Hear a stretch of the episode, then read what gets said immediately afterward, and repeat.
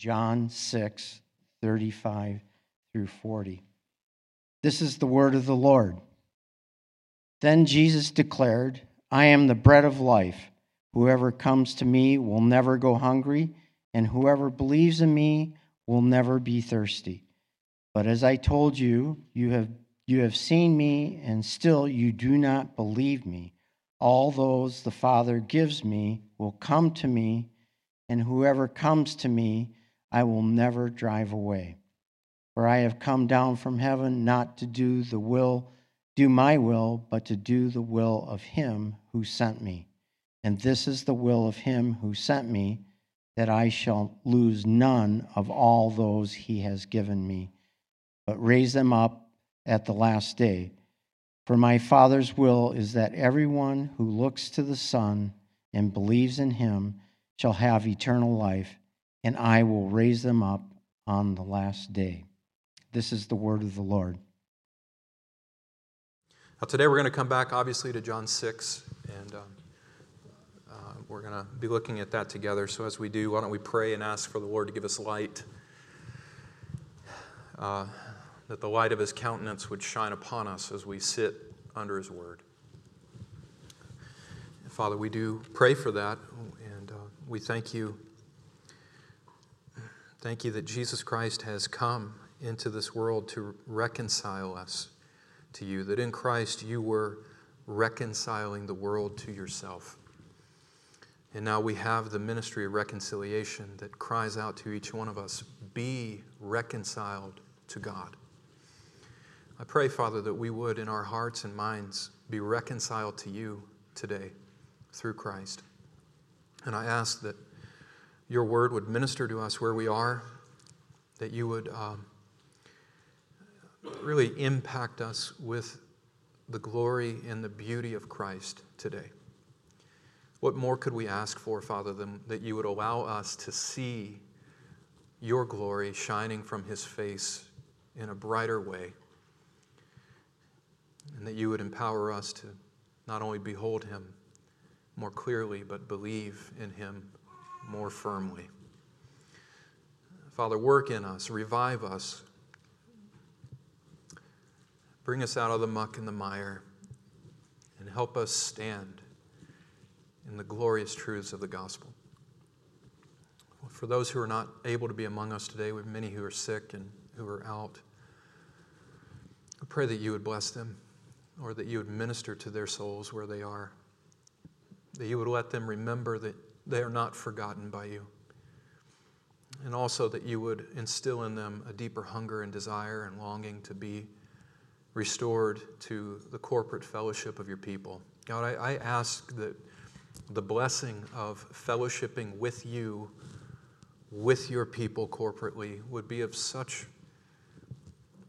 a, an experiential, palpable nature that when we are not able to be here, you would leave us hungry and thirsty to be restored. And we pray for them. We ask you to be with them, Lord, and bring them back to us next week, healthy and uh, full of a desire to worship your holy name in the company of the saints. And Father, bless us as we come to your word. In Jesus' name, amen.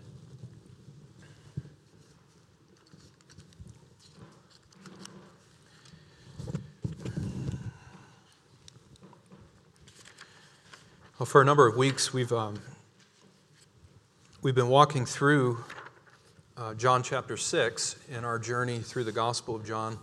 I'm sorry, these may just have to pop on and off today. It's one of them days where my eyes are bouncing everywhere. So thanks for your grace and patience. We've been walking through the Gospel of John and we've just kind of been pausing for a significant time uh, walking through John chapter 6. And the reason why we've been lingering in John chapter 6 is because of a difficult teaching that Jesus brings up here in this chapter. Um, we all know that to be the issue of, of election uh, and God's sovereignty and salvation. And uh, I, I think it's important for us to notice and to, and to make sure that we remember that Jesus gives us his clearest teaching on the, on the reality of election and God's sovereignty and salvation within the context of unbelief. So it's, it's to a group of people who are not believing in him that he begins to teach them and give them the, the clearest teaching that we have from Christ on the doctrine of election and God's sovereignty and salvation. It's to a people who are not believing in him that he gives that teaching. I think that's, that's really important and significant for us to remember. It was to smack their hubris and their arrogance that was rising up against him in judgment. It was to smack that down that Jesus began to teach them about the doctrine of election. And I think that's exactly the impact that the doctrine of election ought to have upon us. It ought to humble us. And um, well, as we saw in John 6 29, Jesus says, If you want eternal life with the Father, then you must believe in him. In John 6 30, the crowd didn't think that Jesus had done enough to warrant their faith in him. So they needed to see him do more signs. And then when he would do those signs, then they would believe in Jesus. Now, that is a little surprising in light of the, the fact that they had already seen Jesus do so many miracles, right? Because, I mean, in John 6, verse 2, that's where we're told the only reason why they were following him to begin with was because of all the signs that he was performing on the sick. They had seen him doing all of these signs to people who were sick, and yet here they're saying that he hadn't done enough signs for them to believe in him. What a, what a, a, a contradiction there, uh, an inconsistency. And that's not even, right, taking into account this latest miracle of feeding the 5,000 with the five barley loaves, those Twinkie sized loaves of barley bread and uh, the two fish. So, for this crowd, uh, Jesus hadn't done enough for them to believe in him. Now, that may have been a good enough excuse in their minds for not believing in Jesus, but when Jesus begins to explain the real reason why they weren't believing in him, it wasn't because he hadn't done enough to convince them. Jesus says in John 3:36, it wasn't about a lack of signs. They, they had heard what he said and they had already seen him do so many things, and yet they still were not believing, right? And we as human beings, we have this tendency to believe or think that somehow if we can just see things with our own eyes, then we will believe it. More, we will feel more secure in having faith in it. And yet here you've got these people who Jesus says, You've, you've been seeing me. You've seen all these things that I've done, and yet you're still not believing in me. So, why would another miracle be enough to make you believe if all the other miracles I've already done haven't made you believe? Right? It's, like, it's like that in Luke 16, the parable of uh, Lazarus and the rich man. The rich man who goes to hell, he's, he's, he's in Hades and he, he speaks to Abraham and he says, Could you just send send someone back to my, my brothers and, and, let them and warn them of this place so they don't come here. And, and Abraham says in this parable, uh, even, even if one were to rise from the dead and go tell them about this place, if they don't believe the law of Moses and the prophets, they're not going to believe even that one who rises from the dead. There's no miracle that's going to overcome unbelief except for the miracle of regeneration, the miracle of the new birth. And so Jesus begins to explain in verse 37 the real reason why they were not believing in him, um, which is uh, which he, he words this way. He says, "All that you, you've seen what I've what I've been doing, and yet you're still not believing. All that the Father gives me will come to me, and the one who comes to me, I will never cast out." Now, I just want to notice there the definitive nature of that statement. That is an absolute statement. When Jesus says, All that the Father gives me will come to me, uh, that is, that's pretty clear. There's, there's not even a hint of the slightest possibility in that statement that anyone whom the Father has given to the Son will in the end wind up not coming to the Son. Because all whom the Father has given me, what will they do? They will come to me. He doesn't say, and you got to get this Jesus does not say to these Pharisees or Jews or whoever else is in this crowd, he doesn't say to them, The Father has given them to me so that they might have an opportunity to come to me. He doesn't say that.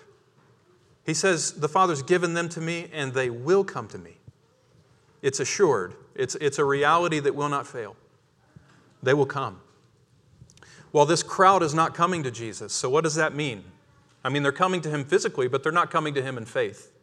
They're not coming to him in true, sincere belief that he is who he says he is, that he is the Messiah of Israel, and that he is the true and living bread of life. They're, they're coming to him, but they're not coming to him for that reason. So, what does that say about that crowd?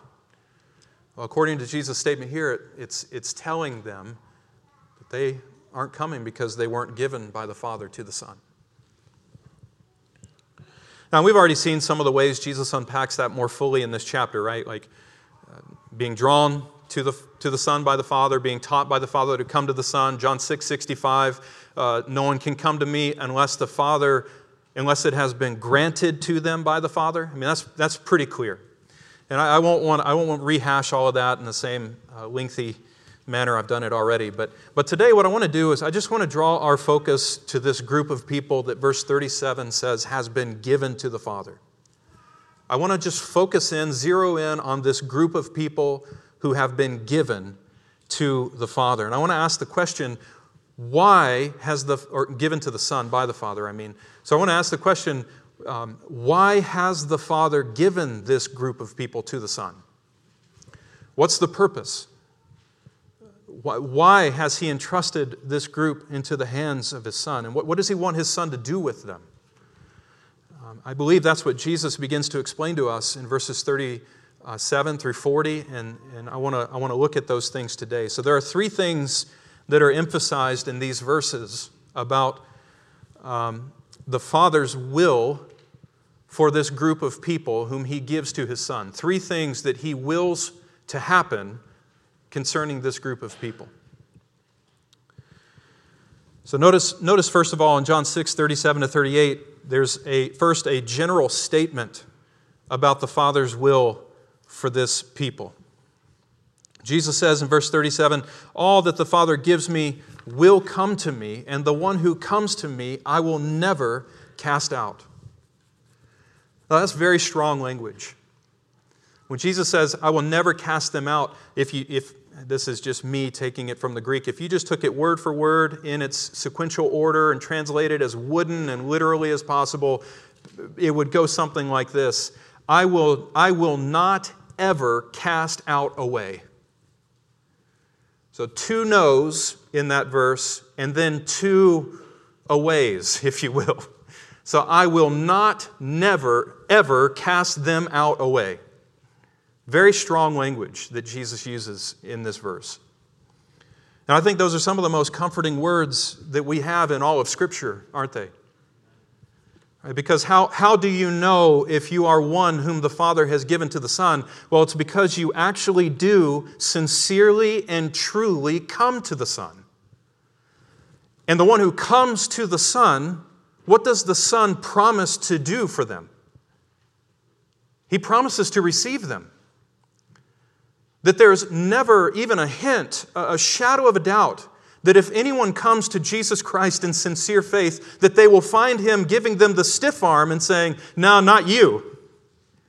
You can't come. Other people can come, but not you. Now, I don't know about you, but I've struggled with that in my life.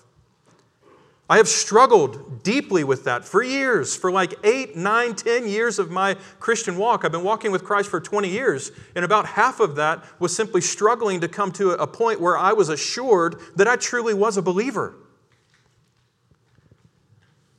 I wanted to come to Christ. I wanted to know Him. I wanted to follow Him. I wanted to live a life that honored Him, but I wasn't convinced that He would welcome me. I wasn't assured that He would receive me. And I remember it was studying through this book and coming to this verse that finally began to give me some assurance that if I'm coming to Christ, then He's promised right here there's never going to be a moment when I will find Him rejecting me. That's comforting.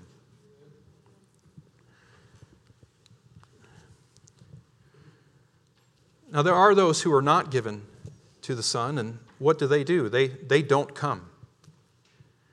They don't come to Him because they don't want to come to Him. They don't see why they should come to Him. They, Jesus Christ doesn't mean enough to them for them to want to come to Him. They take no pleasure in Him. They're not satisfied in Him. And, and, and, and what, what He came to do and what He came to accomplish does not engage their hearts. They're, in a very real sense, dead to Him, and the truth about Jesus carries with, with it a stench of death to them. They, they don't want to come to Jesus. That's, there are people who are not given to him. They are the people who do not come to him, and they don't come to him because they don't want to come to him. And, and, and just be gracious with me today.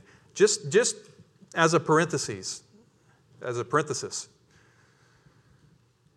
you can be a wonderful pew sitter your entire life and still fit into that category. You can tithe, you, you, can, you can give to the church, you can be a, a wonderful, upstanding citizen in the community and, and be a moral person that names the name of Jesus and yet still be one who, who in reality, in your heart, you don't actually love him and you don't actually desire Him, and you're not truly and sincerely coming to Him.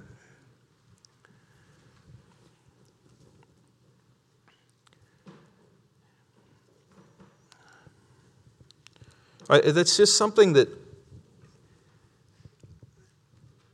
if you haven't if you haven't wrestled through that reality the word of god especially the gospel of john would call you to do so uh, 2 Corinthians 13 5, we are called, each one of us, to examine ourselves, to, to test ourselves, to see if we're actually in the faith. We live in a day, I've said this before, we live in a day of such peanut butter grace. It's real thick and it's all cheap. Right? We just spread it over everything and we think that that peanut butter grace is God's saving grace. And, and, and, countless numbers are deceived into thinking that they're actually true believers when they're not. Now, I'm not here to try and get you simply to doubt whether you are or not a, a believer. I, that's not my intention. My intention is to, to urge you in, to press in to a more sincere grappling with Christ the Savior until you come to the point when you know for sure that He saved you. Now, I'm not, I'm not like, uh, you know, the evangelist that got me to get baptized my third time. Who told me that if I'm not 100% sure that I'm saved, if I'm, if I'm not, here's what he said if I'm 99% sure that I'm saved, that I'm 100% lost. Hate to be that man standing before the Lord one day, give an account for the, the, the lack of security that he instilled in the hearts of thousands of people. I'm not trying to be like that.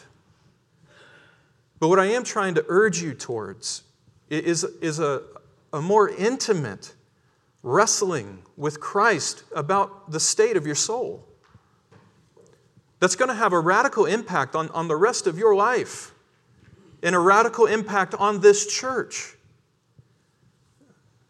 That's, that's the way to grow you seek the Lord, and I, am trying to urge you towards that. So you, you can be a, a wonderful church member and still be a person in whose heart you, there's no real sincere love for Christ and no real sincere desire to come to Him. But if you do find the Son of God to be life giving, and you do find Him to be soul satisfying bread uh, of life, that, that bread that came down from heaven. When you come to Jesus and you hear the truth of his gospel, it's like you can, you can feel and you can taste the heavenly life that he's brought into this world. If that's you, you have tasted and seen that the Lord is good and you have a desire to taste him more and more, then you ought to take heart because that means that the Father has given you to His Son. And when you act on that impulse, to, that desire to come to Him, that desire to seek Him, you can rest assured that He will absolutely 100% receive you because you delight in Him. And that proves that He delights in you. And He delights to save you. Yeah, it's that should give you much assurance. Now, now why is it though that when Jesus says, "The one who comes to me, I will in no way cast out." Why does he say that? What, what does he ground that upon? What, upon what basis does he offer us that promise? This is really beautiful. And I, and I hope you can see this. It's in, Jesus gives the ground for that in verse 38. When, it, when he says, I, I, I, the one who comes to me, I will never cast out because, verse 38, for, it should, there should be a for there. For he came down because um, I've come down from heaven not to do the, my own will, but to do the will of him who sent me. That's verse 38. Is there a slide there for verse 38? Probably not. I'm sorry. That's my bad. Well, look in your Bibles. Um, that'll, encourage, that'll encourage you to bring a, a hard copy of, of, the, of your, your hard copy of Scripture to church. Stop putting the slides up here. But there it is. Yeah, verse, that's why I didn't see a for up there, and because it was verse 37. Verse 37 doesn't start with a for. But verse 38 The one who comes to me I will no, by no means cast out. Verse 38 For I have come down from heaven not to do my own will, but the will of him who sent me. So, what is the guarantee that those whom the Father gives to the Son, those who come to the Son, that the Son will not reject them? What guarantees that? Well, it's because that's the will of the Father. The will of the Father for his Son is that his Son would receive everyone who comes to him. Because Jesus says, I've not come down from heaven to do my own will. That is, I don't have my own agenda here. I'm not working in contradiction or in, in some way separated from that which the Father intends for me to accomplish. I'm not seeking to do my own thing. I'm here for one reason, and that is to accomplish everything that my Father has willed for me to accomplish. And that includes receiving everyone who comes to me, because everyone who comes to me was given to me by the Father. And that means that, that if you're coming to Jesus, you are a gift of the Father to His Son. And His Son is not going to spurn or despise or reject a gift that his father is giving to him. You might be, you, you are despicable. You are absolutely wretched in, in and of yourself. You are a God hating sinner left to your own depravity. And the worst form of that God hate, that, that hatred of God is indifference. And we were all there. That's what you are in yourself. And if you stood before God and yourself, that's exactly what He would see in you. And that's exactly what He would show you to be true about yourself. But that's not how He sees you in Christ. In Christ, you're precious in the sight of God. Not because of you, but because of the Father's choice to save you. He's given you to his son, and his son sees you as his father's precious gift to him. That's why he receives everyone who comes to him, because that's the will of his father. And he's going to make sure that he accomplishes that will in receiving them. So that's a general statement about the Father's will in relation to those whom he's given to his Son. The Son will receive them because that's his Father's will. Now, Specifically, though, what is the purpose of the Father's will in relation to those whom He, he gives to His Son? What, what specific purpose does the Father have in mind Why does he want the Son to receive them? Why has he given them to the Son? Well, Jesus really explains that from two different angles in verses 39 and 40. So in verse 39, we've got one angle of, of answering that question, which is the Father's will in relation to his Son. The Father's will in relation to his Son.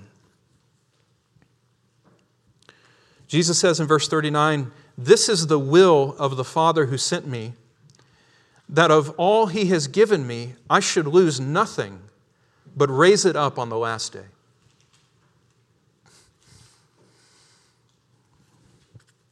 So, the Father's will for His Son is to make sure that He does two things in relation to everything that the Father has given Him. There are two things that the Son must do in order to do the Father's will for those who are given to Him. Number one, the Son must make sure that He does not lose anything that the Father has given Him.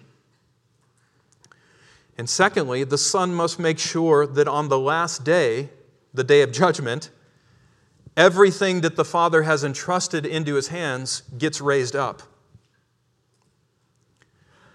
So he's responsible. The Father has made the Son responsible to make sure this is the Father's will for his Son. You make sure you don't lose anything that I have put into your hand. And secondly, you make sure that on the last day, the day of judgment, everything I've put into your hand gets raised up. This is, this is magnificent.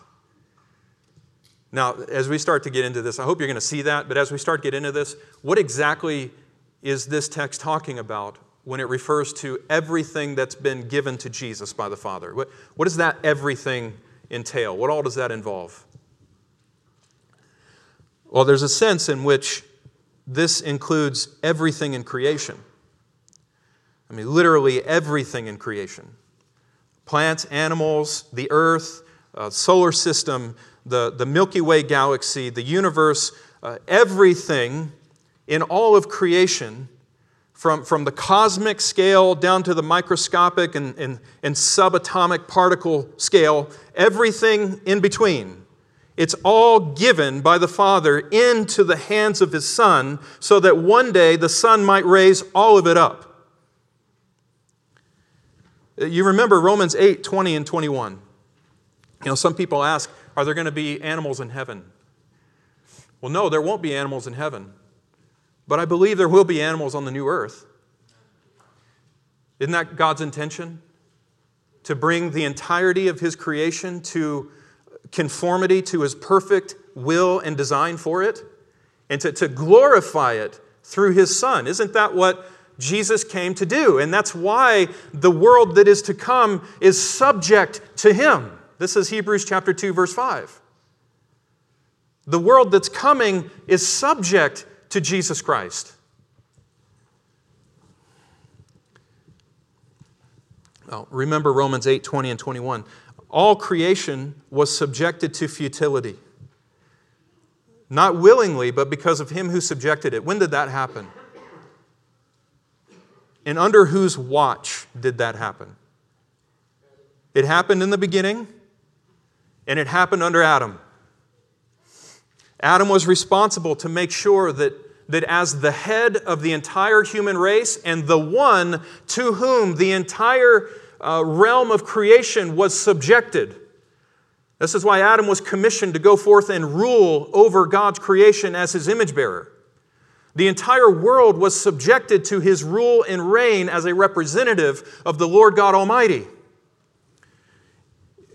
Okay, now where was I going with that? When, yeah, Adam was responsible to make sure that all of creation reached the glory that God intended for creation to reach. This is what it means in Romans 3:23, we have all sinned and fallen short of the glory of God. That's not merely talking about your personal sinning. That's talking about the fact that we are all in a state of corruption because of our fall in Adam. That Adam has, Adam has fallen from the glory of God in such a way that everything that was entrusted into Adam's hands fell from that glory with him. That includes you, that includes me, that includes the entirety of creation. But notice in Romans 8:21, all of creation was subjected to futility in hope that creation itself would be set free and would one day partake, would be set free from its slavery to corruption, and would one day partake in the glory of the sons of God.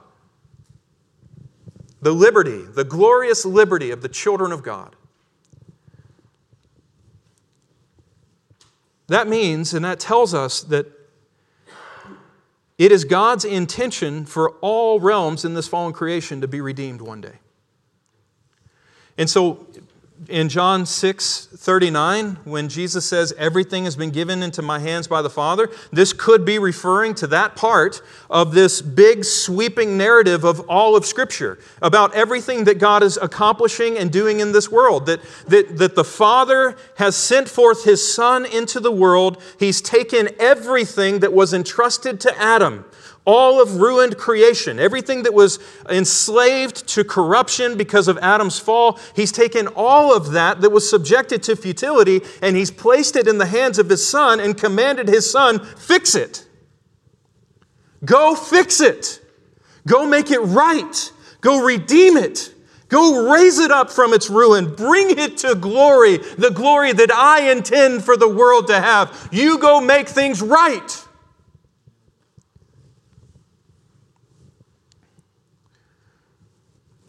That is what God the Father has commissioned His Son to do, and that is exactly what Jesus Christ is going to do on the last day, right? Isn't that the new heaven and new earth that we are all waiting for? 2 Peter 3? That world where righteousness dwells? We're not going to have a place where righteousness dwells until the new world comes. But that is the world that Jesus Christ is going to raise up one day. He's going to take this fallen, corrupt, uh, depraved, uh, ruined uh, creation, and He's going to raise it up to what it was intended to be in Him. In fact, it's going to be glorified in Him. It's that day, that day of judgment, that last day when the earth is finally expunged of all evil and the wolf finally lies down with the lamb and the children play at the den of the cobra and the lion eats straw like the ox. What is all of that representing? That's representing the restoration of all parts of God's creation.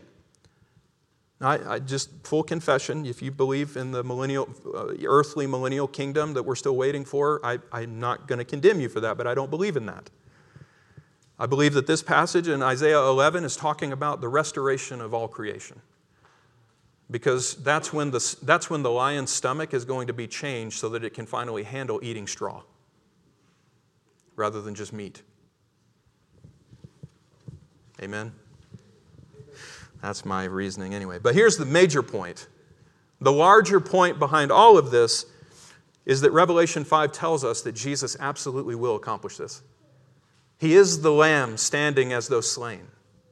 He is the one who was worthy to go take the scroll out of the Father's hand, to plop, well, to, to take his seat on, on the throne of glory in heaven, and then begin to unfold the, the universal purposes of God the Father for his creation. That's what Jesus is doing right now. And one day he will bring Romans 8 to pass. So in John 6:39, yes, it includes that element of Jesus' work of restoring all creation. But there's something more specific that Jesus is referring to in John 6:39, isn't there? He's not just speaking generally of all creation in that passage. He's actually referring to that specific group of people whom the Father has given him to save.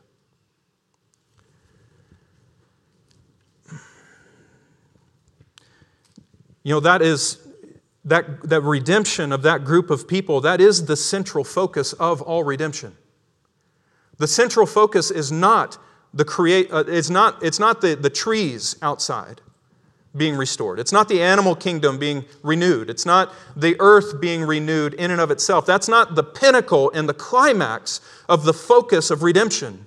The pinnacle is the redemption of a people for God's own possession. That's what he's after. He's after a, a, group of redeemed image bearers who are going to finally and truly and purely reflect the glory of his image. That's what Jesus is after. It's those whom he gave to his son is the that's the central point that Jesus is making when he says that uh, everything that he's given into my hands, everything that the Father has given to me, I am charged to make sure that I don't lose any of it, but I raise it up on the last day. He's talking about his people. That's the main reason why God the Father sent his Son into the world, so that he would bear the responsibility, so that the Son would bear the responsibility of fulfilling every promise the Father has made with regard to his chosen and elect people. Now, what does that actually mean?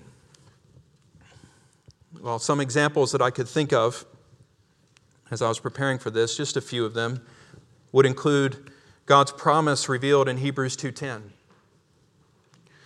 That it's the Father it's the Father's purpose that there would be many sons brought to glory.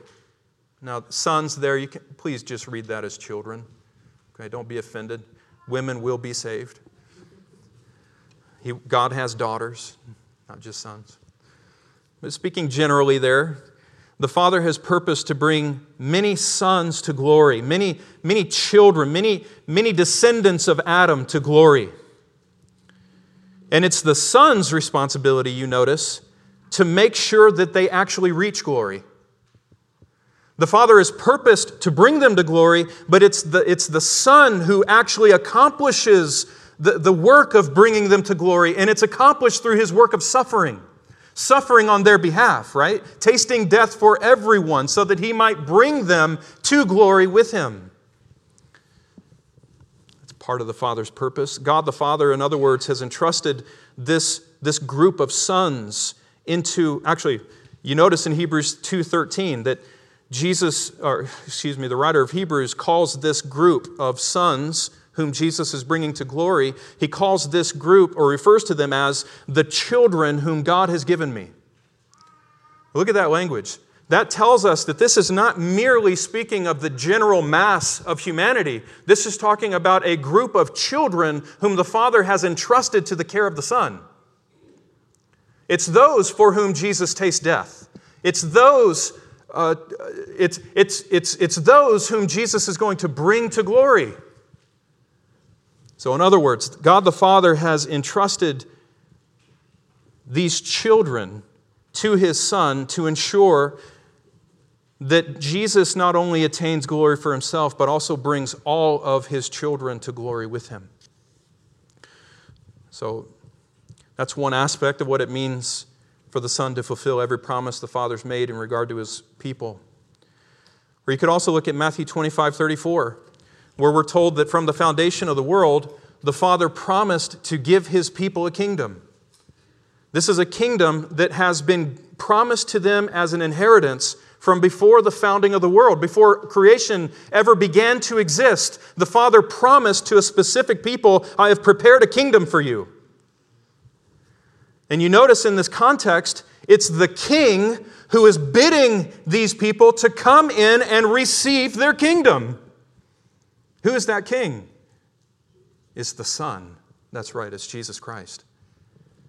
It's the, in other words, it's the Son's responsibility to make sure that those people to whom the Father promised to give this kingdom before the foundation of the world, it's Jesus' responsibility to make sure that they receive the promised inheritance.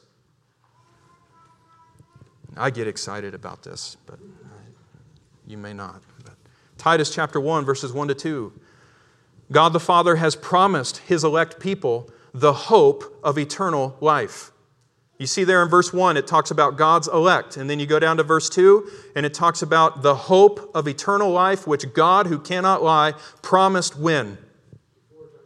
Before time began. I love that translation. That is exactly what it says. Before time ever began, God promised his elect people the hope of eternal life. And the Son is the one whom the Father has sent into the world to secure that gift for them. and to make sure that that hope of eternal life is not a vain hope. It's a hope that is secured. It's a hope that is purchased with his own blood. It's a hope that is made secure and steadfast and firm in the reality of his resurrection.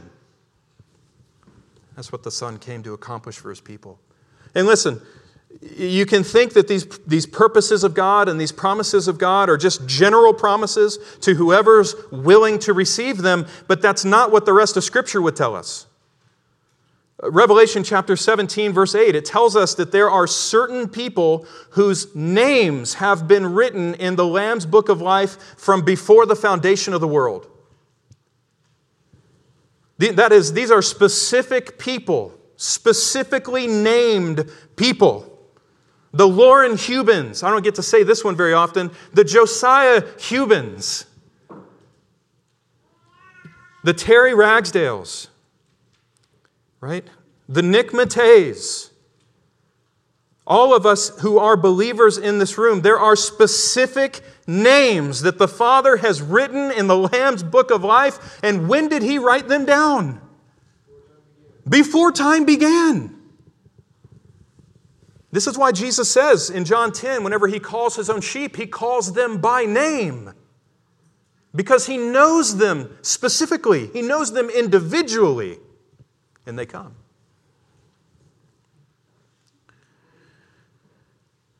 One more. 2 Timothy chapter 1 verse 9. When God saves anyone, it was according to his own purpose and grace which he gave us, Paul says, from before time began. It's another one. Before time began, God gave us a purpose to save us by grace. From all eternity past, God the Father has established his purpose to demonstrate the glory of his goodness by saving sinners according to grace. But notice this that from all eternity, that purpose of God, that purpose to give us grace, was always and only viewed as coming to us in Christ Jesus. In other words, the Son has eternally been commissioned by the Father to ensure that his purpose of grace would be brought to its full realization in the lives of those whom the Father wants to save. Are you, are you hearing what I'm saying? That hurts when I talk this loud. But let me talk this loud for just a minute. From all eternity, God has decreed that He would save you by name. And He put your name in the hand of His Son to guarantee that that decree would come to pass. That's, that's the whole point I'm trying to make. That's the whole that's the whole point that Jesus is making in John 6 39 when he says, I am commissioned by my Father to make sure that I lose nothing of all that he's given me, but raise it up on the last day.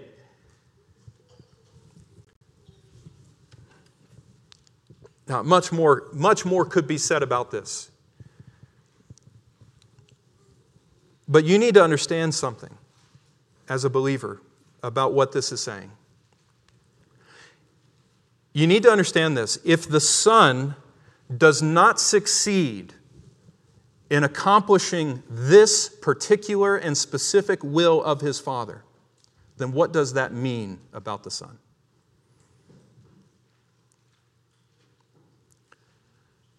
Let me rephrase that. If there's even one person whom the Father has given to his Son to save, if there's even one sinner whom the Father has entrusted to his Son to redeem, that the Son ultimately does not save and does not redeem, what does that mean about the Son's mission?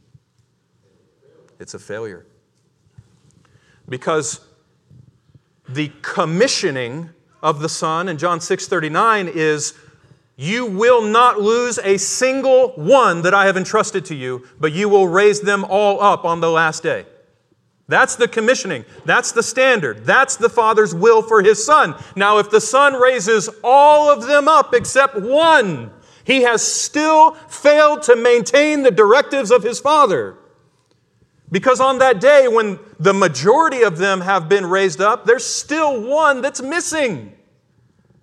There's a lack of unity between Father and Son now. There's a failure on the part of the Son. In fact, there's something stronger than the will of God that has kept the will of God from coming to pass. Now, most people would say, yeah, that which is stronger than the will of God is the will of man. They chose not to come. That's foolishness. It really is. And I don't mean that in a harsh way. That's just not thinking very clearly or correctly about the power and the nature of God. Who will thwart God's hand? Who, who will cause God not to do what he wills? Doesn't the Lord reign in the heavens? Doesn't his sovereignty rule over all? Doesn't he who sits in the heavens do whatever he pleases?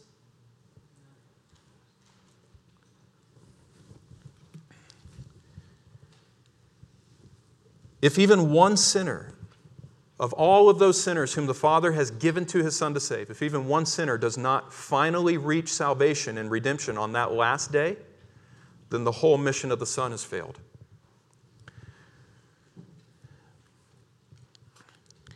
Now, what that means for us in light of the resurrection of Christ, the proof that he was not a failure, the proof that his job was completed, that his mission did succeed, that he did succeed in fulfilling it. In light of that resurrection, what that means for us practically is that it is impossible for you to be lost if you are one who has been given to his son.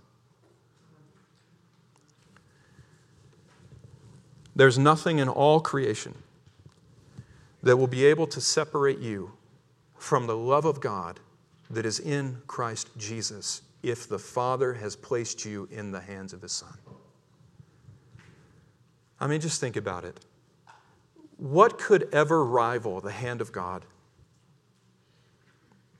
Didn't Jesus say in John 10 that his people are, are, are in the hand of his Father, and his Father's put them in the hand of his Son? Are you, and, and, and what, what else did Jesus say about that? That there's no one who is able to do what? To snatch them or to pluck them out of my hand.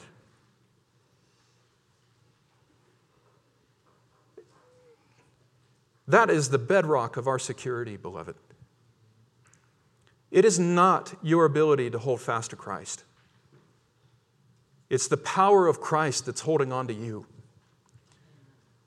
And it's that, that's, that's what, uh, those blood pressure changes, they just affect me. Um,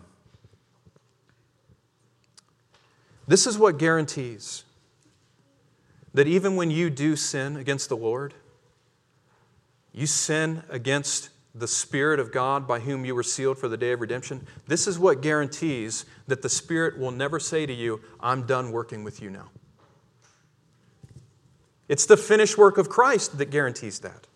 It's the will of the Father that guarantees that there will never come a moment when the Father will declare to you, as one of His children, My Spirit is not going to strive with you anymore. Now, you might be under the fatherly displeasure of God, which will lead to you being disciplined. You might not sense the light of his countenance upon your face. You might not have the light of glory shining upon your path as you walk with the Lord through this life because of your sin. But what the Lord's going to do with that sin is he's going to refine it out of you. He's going to discipline you and he's going to purge you and he's going to make you walk in the ways of the Lord. He, because he will not forsake his commitment to bring you to glory. He will not let you be lost. He is guaranteed through the blood of His Son and through the resurrection of His Son and through the ascension of His Son and the intercession of His Son on your behalf and the return of His Son to take you back home with Him. He has guaranteed that you will never be lost. Ever. That's, that's the ammunition that you've got to take with you when you walk out of this room. And the devil starts throwing charges against you about your own unfaithfulness, about all the bad things that you know you've done against the Lord. Yes, Satan's going to come up and he's going to accuse you because that's where his power lies now. He no longer has the power of death, he only has the power to try to accuse you. I love what John Piper said about the devil right now in, in, in, in, this day of Christ power. The devil is a, is a fangless, toothless foe. He tries to bite at you, but he only has gums. Now, sometimes you, you have an old lady, I've worked in nursing homes before ministering to people. There's an old lady that, that will almost feel like they're going to take your finger off if they get that finger inside their mouth. I was feeding a woman, okay? I wasn't just putting my hand in her mouth. oh, don't make me laugh. Yeah, gum, you bite down with your gums, there's a lot of pressure there. The devil comes accusing your conscience of how sinful you really are, even as a redeemed child of God. There's a lot of pressure there. And, and your conscience can be weighed down under the weight of that guilt. What you've got to do in that moment is do exactly what Luther, Martin Luther said. do exactly what Martin Luther did. I, yes, I, I'm, I'm guilty. What of it? What of it? Of course, I'm a sinner. But that's exactly who Jesus came into this world to save. He came to save sinners. That, that means I'm qualified. Yes, I did that. But I know one who has made satisfaction in my place Jesus Christ the righteous. He's the propitiation for my sin. And the fact that that propitiation was worthy and acceptable for that sin that I committed is proven by his resurrection from the dead and his ascendance to glory in heaven. You got to fight. This is, this is putting on the full armor of God. You take these truths and you fight and you wrestle with them. Oh, Beloved, we're going to end there and come to the table. But John 6 39. This is the will of the Father who sent our Lord Jesus Christ, God the Son, that of all that He has given Him, the Son would lose nothing, but raise it up on the last day. That's your security, and that is your assurance. If you don't taste that assurance, if you don't experience that assurance in light of that truth, then you need to do some real heart searching. And you need to have some times of wrestling with Christ until He assures your soul that you are kept and safe in Him.